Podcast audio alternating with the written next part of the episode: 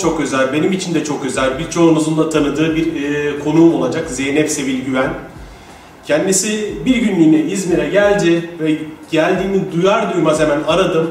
Sevil'im müsaitsen gel beraber pro- e, konuşalım, program yapalım dedim. O da sağ olsun beni kırmadı, müsaitim dedi ve şu anda e, yanımda sonsuz muhabbetlerin de hani Güldeniz'le beraber ya- e, program yaptık daha önce ama Güldeniz hani beni konuşturuyordu.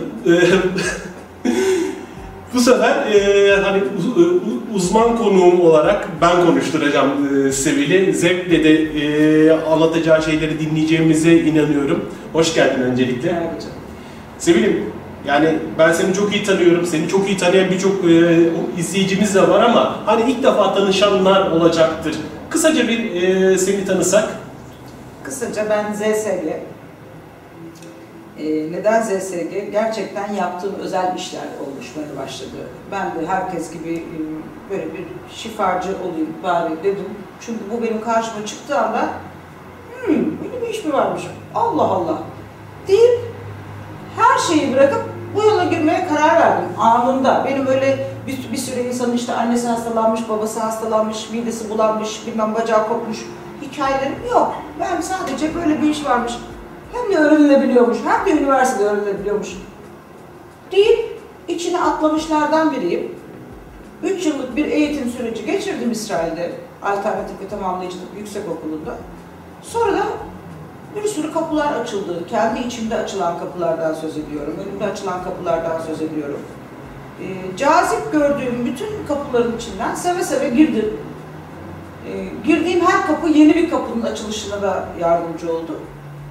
Ben e, biraz değişik bir şifacı oldum bu anlamda. Hem e- eğitmen olarak farklı konularda eğitim verebilen, hem sistemler geliştirebilen bir insan oldum.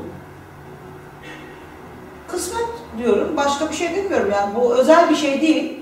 Sanıyorum misyonla ilgili çok iyi ressam olmak, çok iyi şarkıcı olmak, çok iyi tiyatro oyuncusu ya da yazarı olmakla çok iyi şifacı olmak arasında aslında çok fark yok. Herkes misyonuna ulaştığında çok iyi yapıyor diye düşünüyorum. Çok iyi miyim bilmiyorum, çok değişeyim onu biliyorum. Kesinlikle çok değişik olduğunu garanti veririm yani. Kaç senedir?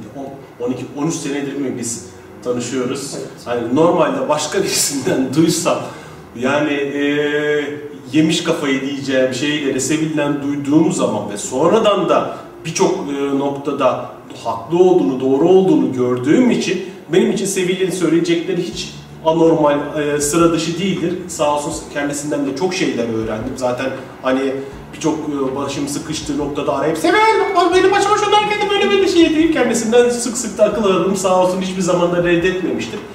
Sevil'im beni özellikle son e, yıllarda e, hani birçok şeyler yazıyorsun ediyorsun ama en çok etkileyen felsefen, dünyayı da etkileyebileceğini düşündüğün felsefen %100 evet felsefesi.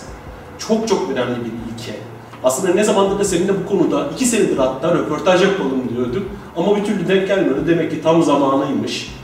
Ee, Yüzde yüz evet felsefesini çok kısa bir şekilde yani kısa derken bir özetini geçelim ve bunu hayatımızda nasıl etkileri olur, nereden çıktı, temel prensibi nedir?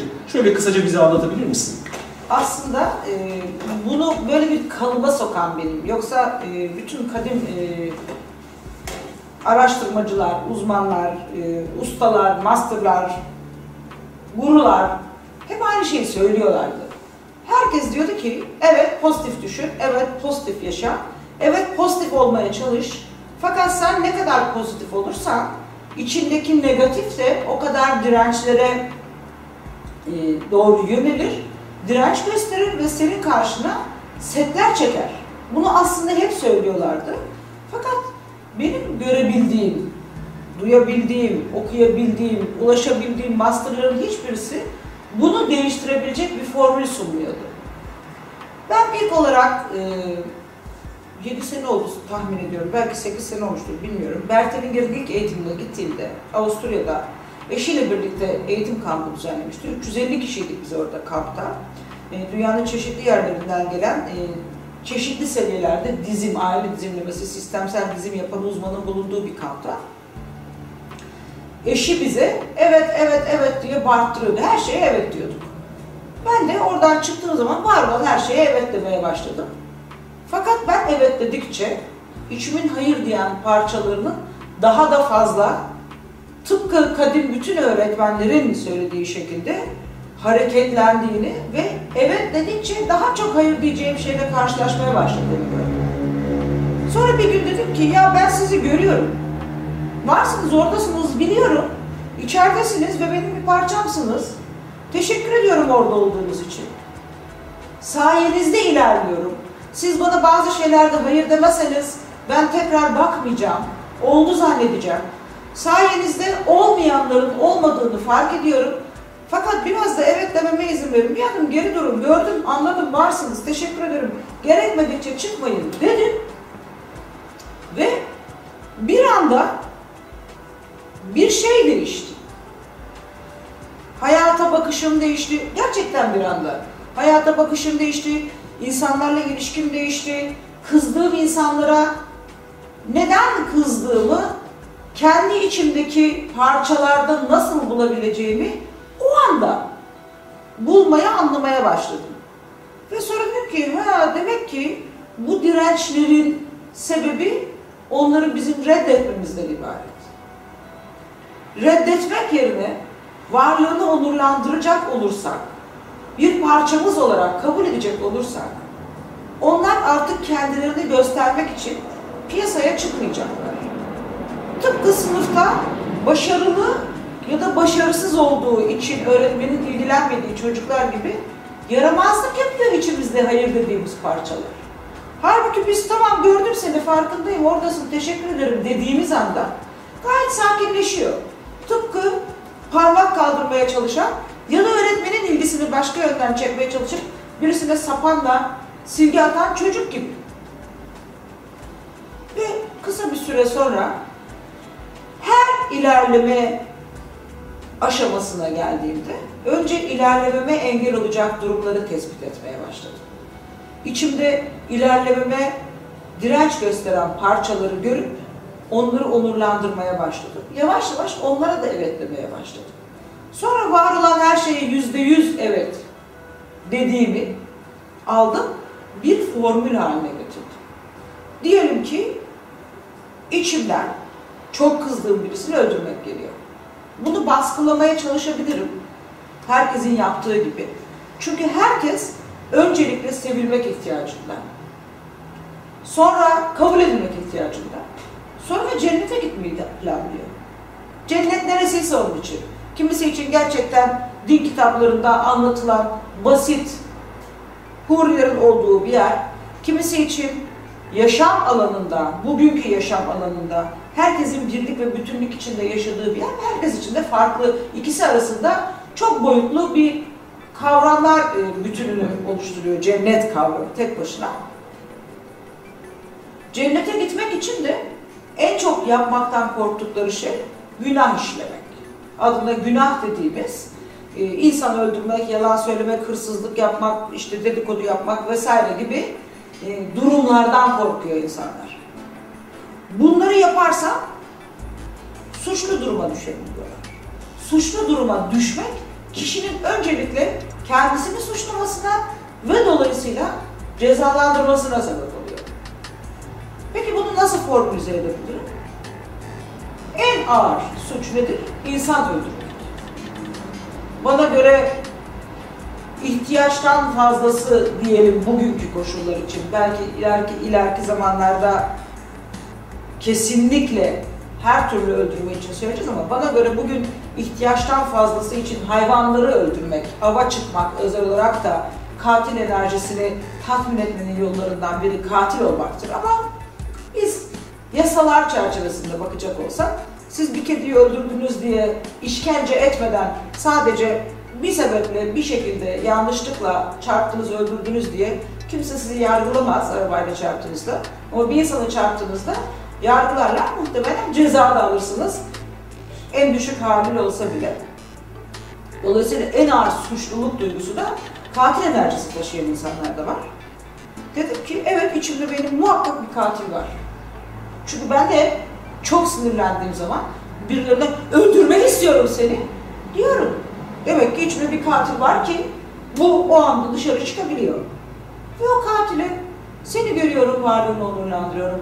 Sana da yüzde yüz evet. Ben katil olmaya da izinliyim ve yaşamı desteklemeyi seçiyorum demeye başladı. Bunun ne kadar sakinleştirici, dirençleri ne kadar aşağıya çekip hayatın akışına ne kadar katılmayı artırıcı bir yol olduğunu hem söyleyip hem hayretle izledim. Tabii sadece söylerken bir yandan da hissederek. Hissetmek çok önemli. Zihinsel olarak söylediğim bir şey değil sadece. Hissetmek çok önemli. Ancak bu insanları yıldırmamalı. Ben zaten hissetmiyorum ya da ben zaten inanmıyorum ama bu saçmalıklarla kim uğraşacak diyen insanlarda bile bir süre sonra eğer düzenli olarak uygulamayı devam ederlerse bir süre sonra o hissetmelerine engel olan dirençlere de ulaşılabilir. Onlar da yavaş yavaş yumuşayarak dönüşmeye başlayabiliyorlar. Sonra da hissetme süreci başlıyor. Zaten kişi bir kere hissettikten sonra, onun gücünü fark ettikten sonra da çok fazla o yoldan dışarı çıkamıyor. O zaman her kızdığında, öfkelendiğinde, kırıldığında, üzüldüğünde bunlara izinli olmayan ve diğer taraftaki enerjiyi birbirinden ayrılamayan zıtlıkların içinde diğer tarafa kolayca geçebilmeyi hemen sağlamaya başlıyor. O yüzden ben zaten buna inanmıyorum. Hadi canım olur mu öyle şey? Ya yüreğimde hissetmiyorum ki diyenler de dahil olmak üzere. Bütün insanları, var olan her şeye yüzde yüz evet. Ben en düşük, düşük titreşimli enerjilerle hareket etmeye, var olmaya izinliyim ve elimden geldiğince, gücümün yettiğince yüksek titreşimli enerjilerle akışta kalmayı seçiyorum demelerini öneriyorum öncelikle. Zaten e, aslında en büyük sıkıntı bizim olanı kabullenmemizden kaynaklanıyor. Yani anne babamıza kızıyoruz. Niye? Bizim istediğimizi ol, istediğimiz gibi olmadıkları için. En başta kendine kızıyorsun. Çünkü kendine bir ideal çiziyorsun ve o idealin dışındaki herhangi bir davranışında sen kendini zaten içeride patakütü dövmeye başlıyorsun. İşte Çok yıllar önce, iki sene belki olmuştur, üç sene olmuştur. Facebook'ta benim böyle çok sık paylaşımlarım oluyor. Yine şöyle bir cümle yazmıştım. Tam cümleyi hatırlamıyorum tabii kelimesi kelimesini ama anlamı şu. Sevilmek uğruna ideal insan olmaya uğraşmaktan vazgeçtiğimizde birlik bilincini kurabileceğiz diye. İdeal insan diye bir şey yok. Biz nasılsak öyle idealizdir. Çünkü yaratıcı kaynak bizi o şekilde yaratmıştır. Bir sebebe bağlı olarak. Zaten bu ideal halimizdir. Bu idealden daha iyi duruma geçebilmek için önce kendimizi kabul etmemiz gerekir. Anne baba diyorsun. Anne baba istediğimiz gibi değil o zaman kızıyoruz diyorsun. Anne baba istediğimiz gibi değil ne demek? Beni ideal ölçülerde yüzde ellileriyle üretmediler demek aslında. Yani annesine babasına kızan da aslında özde kendine kızıyor. Oysa kızmaktan vazgeçip ben yaratıcı kaynak olsaydım başka türlü yaratırdım alt bilincinden vazgeçip yaratıcı kaynak beni böyle yarattıysa ben kendimi önce böylece kabul edip sonra onun istediği daha farklı bir şeyler varsa üstüne koyayım dediğimiz gün dönüşüm başlıyor. Bu dönüşüm. Hani kadim bilgi hep der ki kendini seven insan herkesi sevebilir. İşte bu dönüşüm o dönüşüm kendini gerçekten sevebildiğin dönüşüm. O zaman hatanla, iyi yaptığınla, doğrunla, eksiğinle, fazlanla, sevginle, kininle, korkunla, öfkenle, kendini kabul edebildiğin noktada diğerlerini de kabul edebilmeye başlıyorsun. Bu o insanların canını her yaktığında ha iyi ki yaktın Gel biraz daha yap demek anlamına gelen bir şey değil. Biz insanlarla olan ilişkilerimizde canını yakan kişiye özellikle neden canım yanıyor diye yaklaşmalıyız. Senin içimdeki hangi parçanın yansıması olduğunu gördüğüm an o parçayla çalışmaya başladığım andır. O zaman senin artık tekrar bana herhangi bir şekilde bu harekette bulunmana gerek kalmaz. yapmaya devam ediyorsan bu seninle ilgilidir. Senin bakmadığın bir yerle ilgilidir. Yine ben, benim hala bakmadığım yerler var derim. Ancak istemiyorsam seninle görüşmek zorunda değilim. Görüşmemeyi, bir insanla görüşmemeyi seçmekle bir insanın yok olmasını istemek arasında çok uzun bir yol var. Biz görüşmemeyi seçme noktasında kalıp onu sevgiyle ışığa yollayabiliriz. Onun ışığı neredeyse o ışığa gider. Işığa yollamak deyince insanların aklına illaki ölümü e, hatırlatan bir taraf da var. Ben ondan bahsetmiyorum. Işık her yerde. Kendi ışığınızın içinde olabilmekten söz ediyorum.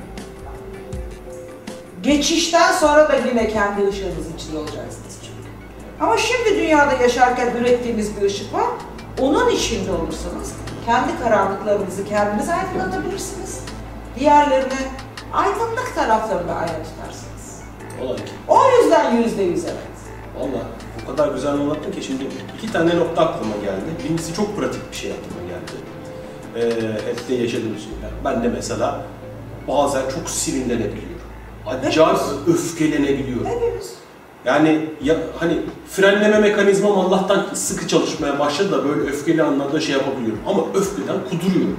İlk başlarda kendimi güzel dövüyordum. Hani o hani spiritüel kimlik vardır ya hepimizde. Spiritüel insan sinirlenir mi? Spiritüel insan kızar mı? Ay sen böyleyse bunu yapar mısın? Cevapların hepsi evet. Ha yani sen çünkü kendine bir ideal yaratırsan o idealle her dışarıya çıktığın noktada kendini dövmeye başlıyorsun. Bunu da daha küçükten başlatıyor. Hani benim güzel kızım, akıllı kızım, akıllı oğlum diye yapıyorlar ya teyzeler, amcalar, şeyler.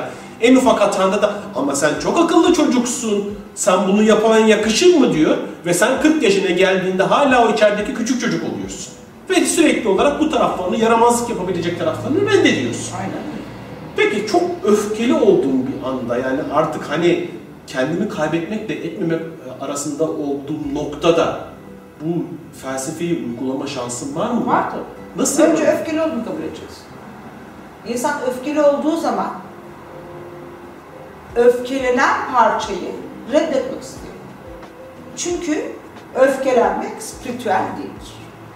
Çünkü öfkelenmek insanlar tarafından kabul edilmeyi sağlamaz. Çünkü öfkelenmek yumuşak bir insanın genel huyuna aykırıdır. Önce evet ben şimdi çok öfkeliyim. Çok öfkeliyim!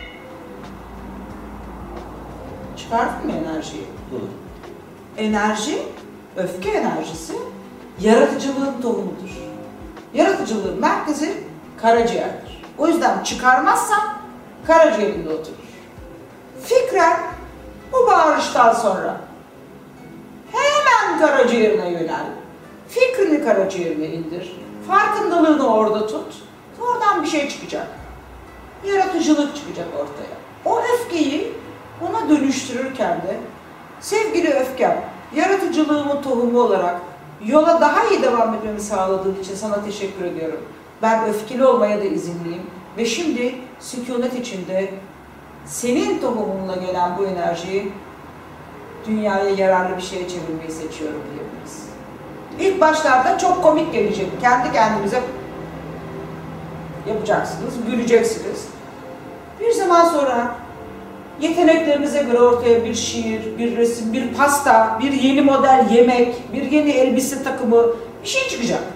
Yetenekleriniz neredeyse, yaratıcılığınız orada harekete geçecek.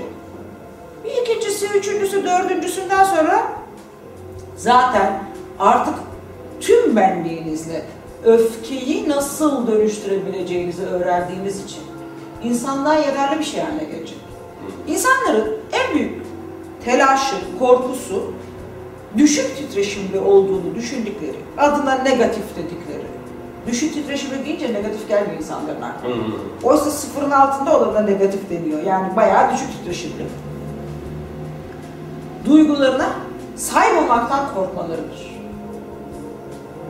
Hepsinin altında sevilmeme, kabul edilmeme, reddedilme endişeleri yatar aslında. Oysa bir tane kağıt çizerim. Bu tarafı varsa bu tarafı da var, bu tarafı varsa bu tarafı da var. Bu değişmez bir kural. X varsa Y vardır. Y büyüdükçe X de büyür. Değiştirebilir misiniz bu kuralı? Değiştiremezsiniz. Bu fizik dünyada böyle çalışıyor. O zaman ikisini birden ele almak ve kabul etmek. Bütün iş bu. Kabul etmek. Ben üzüntülü, kederli, yasta, öfkeli, sinirli, kırgın, kızgın her şey olabilir. Bunların hepsi sadece duygudur.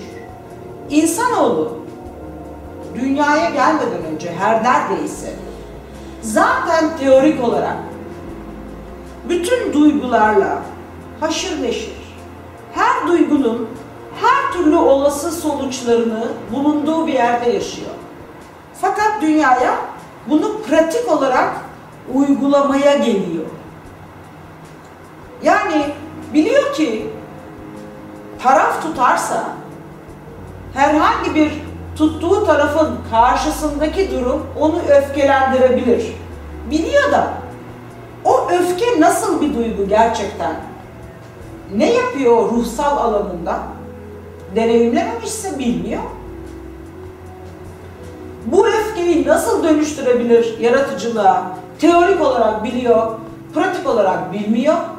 O yüzden diyor ki ben bunun hissedilebilmesini sağlayacak olan maddeden yararlanacağım. Bezen alacağım. Maddi bezen alacağım. Dünyada varlığımı sürdüreceğim. Ve hangi duyguysa esas tanımak istediği, diyelim ki üzüntü, çok üzüntülü bir hayat planı yapıyor. Hep üzüntü geliyor karşısına. Oo. Ne zamana kadar? Üzüntüyle olan ilişkisini yeniden düzenleyene kadar. Üzüntünün dönüştürülebilir ve yararlı bir şey haline gelebilir olduğunu bulana kadar üzüntü enerjisi akciğerde oturur. Akciğer metal elementiyle bağlantılıdır. Metal elementi çocuklarımız yani geleceğimizdir. Üzüntü geleceği iyileştirmenin tohumudur. Oo. Çok güzel bir bilgi. Eğer üzüntüyü alıp gelecekte bu üzüntünün yarattığı enerjiyi insanlığın yararına kullanacak bir şeye dönüştürürsek bir daha üzülmemeye başlarız. Mükemmel işte etti. Bu kadar basit. O yüzden insanların bunlardan kaçmaları değil, başlarına geldiği için teşekkür etmeyi öğrenmeleri lazım. Yüzde yüz evet bunu sağlıyor. Evet ben şimdi üzgünüm, üzgün olmaya yüzde yüz evet, üzgün olmaya da izinliyim. Şimdi bu enerjimi bütün insanlığın yararına yarın kullanılabilecek bir şeye dönüştürmeyi seçiyorum. Bu bir anlayış olabilir, bu bir kavram olabilir, bu maddesel e, bir icat olabilir. Her şey olabilir. Önce onu yapmayı seçmek. Yoksa biz niye gelelim dünyaya? Orada zaten ol diye deyince oldurduğumuz yerde duruyorduk. Ne yapmaya geldik ki buraya? Deneyimlemeye geldik. Deneyimlemeye geldik. Adına duygu dediğimiz durumu birebir deneyimlemeye geldik. Eğer vaktimiz varsa, izin varsa ben benim açımdan duyguyu da açıklamak istiyorum. Bir saniye bakayım. Var var. Bak. Şöyle. Hisle duygu çok karıştırılan bir şeydir. His, karşıdan bize doğru gelen titreşimin, üçüncü çakramız, solar plexus, güneş sinir ağ çakrası yani benlik merkezinden içeri girişinde yarattığı etkiyi algılamamızın adıdır. Birisi bize küfreder, ağza alınmayacak bir küfreder, biz o küfrün titreşimini alırız. O ağza alınmayacak küfürün içindeki niyet onun titreşimini sağlar. Mesela babası ona gel lan eşoğlu eşek der. Babası ona gel ya da eşoğlu eşek derken aslında o kadar sevgiyle, Evet. o kadar iyi niyetle, o kadar tatlı bir duyguyla söylüyordur ki eşoğlu eşeğin içinde hiç düşük titreşimli bir alan yoktur. Evet. Ve o buradan içeri girer. Çocuktaki his güçlenme Beni olur. seviyor. Babası beni seviyor. Babam beni seviyor. Olur. Aynı şekilde Çocuk gelir 7 yaşında okula gider. Terbiyesiz bir tane öğretmene denk gelir. Eşek eşek! Seni döverim ha! Der. Aynı sözcük. Çocuğun kafasında o sözcük iyilerin arasında yer alıyor. Fakat niyet Evet. farklı. Dolayısıyla sözcüğün titreşimi farklı. Girer buradan içeri ve çocukta bir etki oluşur. Bu etkiyi çocuk düşünceleriyle birleştirir. Ya babam bana eşol eşek diyordu, iyi geliyordu. Hı, hoca da eşek dedi demek beni seviyor diyebilir. Ve titreşimi yine yükselebilir. Ya da ya bu babamdan farklı söyledim, bağırarak, çağırarak, kızarak söyledim. Korktum ya, korktum ya Hmm. düşünce bunun kötü olduğuna karar verdiği noktada korkuya dönüştürdü. Aynı titreşimi. Hmm. Bu da duygu. Hmm. Bir önceki sevinç duygusuydu, bu korku duygusu. İşte bu. His artı düşünce eşittir duygu. Hmm. Bunu anladığımızda çok iyi görebiliyoruz ki bütün o iyi ya da kötü kavramlarımız asıl duyguyu oluşturan şey. Yoksa enerji enerjidir. Gelir ve bütün enerjiler destekleyicidir. İster düşük titreşimli olsun, ister yüksek titreşimli olsun. Biz ona bir anlam katmadığımız sürece enerjidir ve işe yarar. Şuradaki ışığı görebiliyoruz. Çünkü oraya eşit miktarda pozitif ve negatif enerji geliyor. Birbirlerine olan dirençlerini, yanışlarını biz ışık ve ısı olarak algılıyoruz. E bizim bedenimizde de aynı. Anladım. Fakat buna düşünce kattığımızda Hah. ya üşüyoruz ya yanıyoruz. Eyvallah. Eyvallah. Çok güzel. Ya da nötr olabiliriz. Nötr olmak için kendimize bütün düşük titreşimli duygulara da izinli olma hali yaratmamız gerekiyor. Yani düşünceyi aradan bir şekilde çıkartıp yapabiliyorsan o zaman, o zaman sadece his yani sadece frekanslara açık oluyorsun ve gelen her şey seni zaten desteklediği için yani sana küfretseler de o bir enerji Aynen öyle. 10 voltluk bir enerji de yakıyor, 220 şey ne bileyim Aynen öyle. 220 volt da yakıyor ve bu şekilde kendini açıyorsun. O zaman her şey bir ve bütün oluyor. O ne güzel. İşte bütün mesele bu hisle duygu arasındaki farkta. Düşüncelerimizi eğitebiliriz. Hı. Düşüncelerimizi evet dedikçe daha kolay eğitiriz. Neden? Ben hata yapma iznini kendime gerçekten verdiğimde herkese vermeye başladım. Gerçekten de ben 5 sene öncesine göre çok daha rahat, çok daha yumuşak, çok daha akışta bir insanım. Çünkü 5 senedir var olan her şeye yüzde yüz evet diyorum. Her şeye izinliyim. Ve herkese de izinliyim. En kızdıklarıma bile içimin hangi parçasını yansıtıyorsam bilemiyorum ama sana da yüzde yüz evet diyorum. Yarım saat sonra ya aslında belki de şöyle bir iyi niyetle şöyle söylemiştir diye de çıkarsamalarda bulunmaya başlıyor. Eyvallah. Eyvallah. Ee, şey aklıma geldi onu da sorayım ee, söylerken. Hani hep kafamıza takılan bir nokta vardı ya az önce de söyledim. Hani bir insanı e, hayatından gönderebilirsin. Hani benim hayatımda da oluyor. Hani tamam herkese saygım var, herkese sevgim var. Hani bir nefretim yok fakat ben bu insanla artık beraber olmak istemiyorum. Beraber bu hayatta yürümek istemiyorum. Ama ondan sonra hemen suçluluk duymaya başlıyor bir yandan insan değil mi? Şimdi bunun kontrattan ibaret olduğunu anlamıyorsunuz. Hı.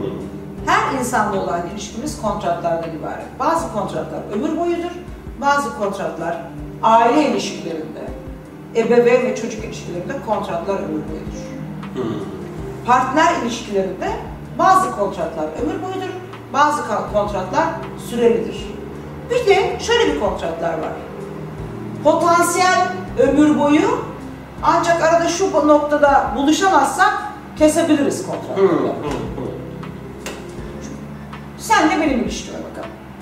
Biz işte dediğim gibi 13 senedir tanışıyoruz. 13 seneden bugüne bir sürü şey paylaştık. İyi günler paylaştık, zor günler paylaştık, kötü günler paylaştık. Bazen tartıştık, bazen seviştik. Yollarımız hiç ayrılmadı. Yan yana, belli bir paralelde birbirimize belli alanlarda destek sağlayarak yola devam ettik. Bu net bir sevgi kontratı. bir sevgi kontratı. Bitmesi için bir gerekçesi var mı? Bugün için yok. Yarın ne olur bilemeyiz. Belki şunu söyledik kendimize.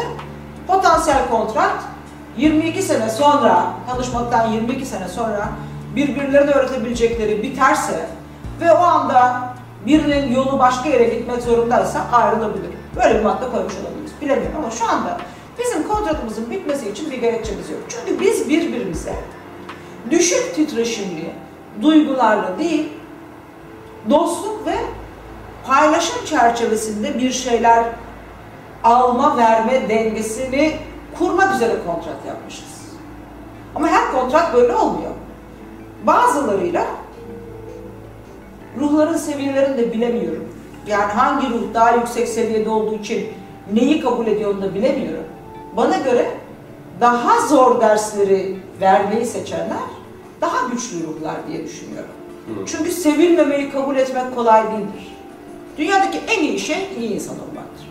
Siz iyiseniz herkes sizi sever, sayar, önünüze saygı eğilir, bir şeye ihtiyacınız olduğunuzda koşar, destek verir. Çünkü siz iyisinizdir. Zor olan kötü insan olmayı kabul etmektir. Hmm. Kötü adam. Kötü adam olup öğrettiğinizde bile etrafınızda olanlar var mıdır? İşte o yüzden diyorum ki belki de beni sürekli tartaklayan, oramı buramı acıtan, canımı sıkan ruhlar daha yüksek bir yerden de geliyor olabilirler. Evet. Bunu kabulleniyorlar. Benim kızmamı, bağırmamı, çağırmamı, kin, nefret, intikam duyguları duymamı. Seviyeler o kadar böyle çok geniş bir skala ki hepsini söyleyemeyiz. Ama şunu söyleyebiliriz. Her şeye rağmen ders tamamlandığında yollar ayrılabilir veya ben bu dersten vazgeçtim kardeşim, daha fazla dayanamıyorum, yapabileceğimi zannettim ama yapamıyorum, okulu yarıda bırakıyorum, yarın devam ederim başka bir zamanda deyip bırakabiliriz. Dolayısıyla insanlarla ilişkilerimizi evet kesebiliriz. Mecbur değiliz. Eyvallah. Ne almaya ne vermeye dersleri. Alırken de dersi kesebiliriz, verirken de dersi kesebiliriz. Hiç istifa eden öğretmen görmediniz mi? Evet. Öğretmenler bazen istifa ederler. Dayanamıyorum kardeşim derler, ben bunu yapamıyorum derler, istifa ederler. Olur. Bunun için suçluluk duymamak gerekiyor. Önemli olan bu. Demin ne dedim? Kendimi övüyordum. Hiç gerek yok. Ben bugün ve burada bu kadar yapabiliyorum. Bu kadar yapabildiğimi gösteren herkese teşekkür ediyorum. Her türlü derse yüzde yüz evet, her türlü derse izinliyim ve ben bu dersi şimdi ve burada bu, bu noktada kesmeyi seçiyorum. Eyvallah. Var olan her şeyin yüzde yüz evet işte böyle kullanabiliriz. Eyvallah. eyvallah. Valla Semih o kadar güzel anlatıyor ki yani böyle oturup böyle saatlerce dinleyebilirim. Yalnız şimdi bir ara vermemiz lazım. Çok teşekkür ederiz. İkinci bölümde tekrar bir ara dalacağız.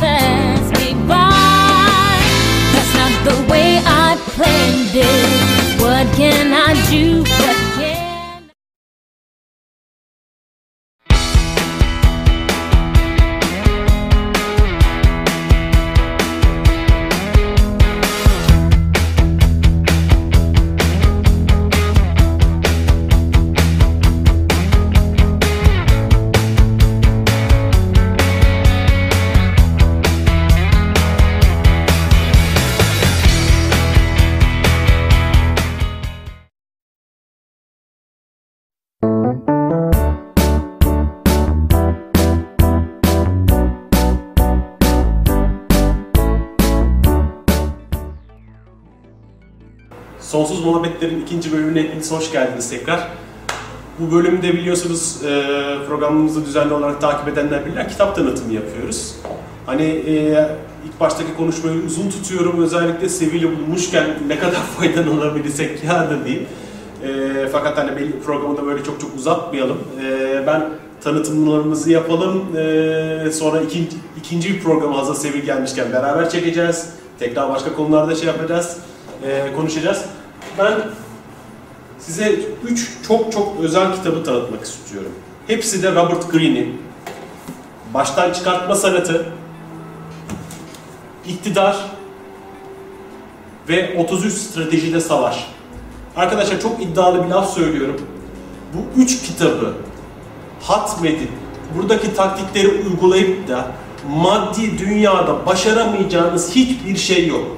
Çok sakat kitaplar ama öyle söyleyeyim. Çok sakat kitaplar derken mesela şu baştan çıkartma sanatını okurken eee, hani insanlık tarihi boyunca eee, yapılmış yani şey yapılmış tüm baştan çıkartma taktiklerini örnekleriyle ve geçmişteki örnekleriyle beraber anlatıp değerlendiriyor diyor yazar ve şey demiştim ya dehşete düştüm ya bunları yapıp da dünyada baştan çıkartamayacağın insan yok. İktidar. Yani oturup politikaya atılacaksan yapacağın şey bu. Ya bu Yani kitabı kitapları Lucifer yazmış. tam Lucifer'in. Çünkü içindeki taktiklerde şey yok. Yani ahlak şey gibi şeyleri boş ver. İnsanların hepsi şeytandan korkar. Şeytanın isimlerinden biri Lucifer'dir. Getiren. Lucifer ışığın, demirin ışığı demek. Oh. Lucifer demirin ışığı demek. Ve şeytan aslında bilginin efendisidir. Hani vesvese diyoruz, hani korkuyoruz, hani içime girdi kaçtı ne olacak ben bundan ne yapacağım diyoruz. Şeytan olmasa tekamül olmaz. Evet. evet. Soruyu sorduran şeytandır. Acabaları getiren şeytandır. Acabalarımız olmazsa daha iyiye ulaşmak için çabamız olmaz. Bu şeytana topalım anlamında bir şey değildir. Şeytana da yüzde yüz evet diyebiliriz anlamında bir şeydir. Eyvallah. Bu kitapları iyi yazmış şeytan. Süper yazmış. Mesela şu 33. stratejide savaş. Strateji do, no 1. Böl ve yönet. Nasıl bir toplumu. Tabii canım. Ortadan alıp ikiye bölersin. Birbirine kırdırırsın. Kendi tarafında belli bir yön, şey e, grup oluşturursun ve karşı tarafa nasıl saldırırsın. Peki bunu Ve... dünyada ilk kim kullanmış biliyor musun? Kim? Osmanlı. Osmanlı zaten. İşte şimdi biz bugün bedelini ödüyoruz. Evet. Karma. Kıyat. Bu kitapların hepsi aynı zamanda karma açar. Evet. Bu kitapları okumak iyidir. Kendinizi bunları yapmaya izinli kılabilirsiniz ve yapmamayı seçersiniz. Çünkü yaptığınız zaman karma açarsınız. Bir karmayı açmak bir saniye. Kapatmak kaç nesil olduğunu bilemezsiniz. Mesela basit bir geçen de aldığım içsel bilgiyi söyleyeceğim, paylaşacağım. Yine Facebook'ta da paylaşmıştım. Bir insanın müşterileriyle ilgili adres defterini kullanmak, onun izni olmadan kullanmak 2215 enkarnasyon sayılıyor. Yani bir kere kullanıyorsunuz, 2215 enkarnasyon boyunca hırsızlığa maruz kalmayı kabul etmiş oluyorsunuz. Hayırlı işler, bol güneşler. O ne be? İşte böyle bir şey karma. Bu, bu kitaplardan da evet bayağı karma açarsanız çünkü içindeki taktikler emin olun sizi dünyevi başarıya taşır. Taşır. Ama adamın mesela şey var. Anlattığı taktiklerden bir tanesi. Onur yoktur. Onurlu şey davranmayacaksın. Şey veriyor bir tanesini, o örneği hatırlıyorum ben. İktidarın içindeyken. işte savaşa gidiyor da bir tanesi bir komutan onurlu davranmayı seçiyor. Diğeri onursuzca tuzak kuruyor, onu yok ediyor ve kazanıyor. Mesela onları öneriyor. Ha, dünyada yaşarken oyunları da görmek için çok önemli. Ha bunları bilin. Ha, uygularsınız, uygulamazsınız. Size kalır. Ha, okurken çok eğleneceksiniz. Bir yanda çok güzel anlatımı var. Dünyayı görmek için bunları okuyun. Ha ama uygulamamak, uygulamak ya da uygulamamak. Bir bak bir karma açmak. 2215 enkarnasyon bilemiyorum. Daha bir şey demiyorum yani. Robert Dediğimi duydunuz. Eyvallah. Robert Greene kendisi bu Amerika'nın aynı zamanda e, meşhur TikTok'ları vardır ya oralarda danışman. Yani Beyaz Saray'ın danışmanlarından bir tanesi. E, iktidar, 33 stratejide savaş ve baştan çıkartma e, sanatı. Sevilim. Her programın sonunda Tanrıça kartlarından çekiyorum. Ben çok seviyorum bunları. Tamam. Bakalım bir tane sen çek. Dorun Gürçul'un kartları. Doran Mitchell'in kartları. Dorun Gürçul'un oğlu geliyor Türkiye'ye eğitim vermeye, melek terapisiyle ilgili. Bu konuya değinmek istiyorum. Belki arkadaşlar izlerler bir daha aynı hataya düşmezler. Ee, tanıtım yazısı gördüm ama kişinin ismini hatırlamıyorum. Galiba Charles Birchall, öyle bir şey ismi. Tam hatırlamıyorum. Şöyle yazmışlar. Doreen Virtue'nun oğlu Charles Virtue Türkiye'ye eğitim vermeye geliyor. Eğer ben getiriyor olsaydım böyle bir yazıyı ne yazardım ne yazdırırdım kendisi talep etse bile. Çünkü bu o kişinin kimliğini silen, o kişiyi annesinin gölgesinin altına koyan ve bir daha oradan çıkmasına asla izin vermeyen, kendisi olmasına asla izin vermeyen bir yoldur. Biz çok iyi niyetle yola çıkarken çok büyük hatalar yapabiliriz. Asıl hatalar, bu hatalar bizi daha fazla yerimizde tutar. Bilerek ve isteyerek yaptıklarımızdan daha fazla tutar. Çünkü göremeyiz içindeki hatayı. Biz hata yapmaya izinliyiz. Yapabiliriz. Böyle bir sorun yok. Fakat yaptığımızı kabul etmezsek o hatanın altında eziliriz. Ben ister misin senin Mahmut Çeliktaş'ın oğlu Hasan Sonsuz Çeliktaş diye tanıştırayım? Yok. İstemezsin değil mi? Benim oğlum da öyle tanıştırmasınlar. Beni de Ali Rıza Güven'in kızı Zeynep Sevil Güven diye tanıştırırlarsa çok mutsuz olurum. Babam kim olursa olsun. Tabii orada biraz reklamasyon olayı. Reklam es olayında Evet. bile eğer kişiyi siz bu kadar aşağı çekerseniz reklamınızda batar. Evet. O titreşimi oraya koyduğunuzda o titreşimle yürür reklam. evet. Dikkat ediniz. Öneriyorum. Gördüğün gibi her şeyden bir ders çıkarabilirim. Evet. Şahane bir kadın. Bak bakalım neyi çekeceksin? Ee, neye çekeceğim, neye çekeceğim, neye çekeceğim? Ne çekeyim ya? Sorusu olmayan bir insan olmak çok zor. Ne çıkarsa yani bu o Peki, kim ne alırsa. ilahi kaynak bugün benim hangi konuda daha fazla insanları desteklememi düşünüyor?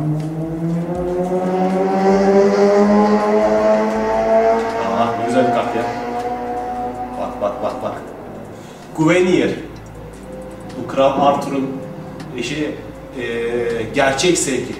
Kalbindeki romantik kıpırtılar evreni sana en harika aşkı getirmesi için harekete geçirdi. Oo! Baby. ilahi aşkın dışında da bir tane aşk rica edeyim değil mi yani? Bana da lazım. Aşk modası geçmiş bir akım olmayıp bundan hayli uzaktır. Aşk nesillerdir saygı duyulan ilahiliğin başka bir insan vücudunda cisimleşmiş şekliyle bir araya gelmesidir.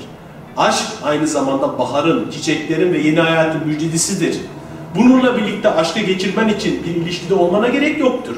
Gülerek, kendini güzelliklerle çevreleyerek ve lüks zevklerle de aşkını ilan edebilirsin.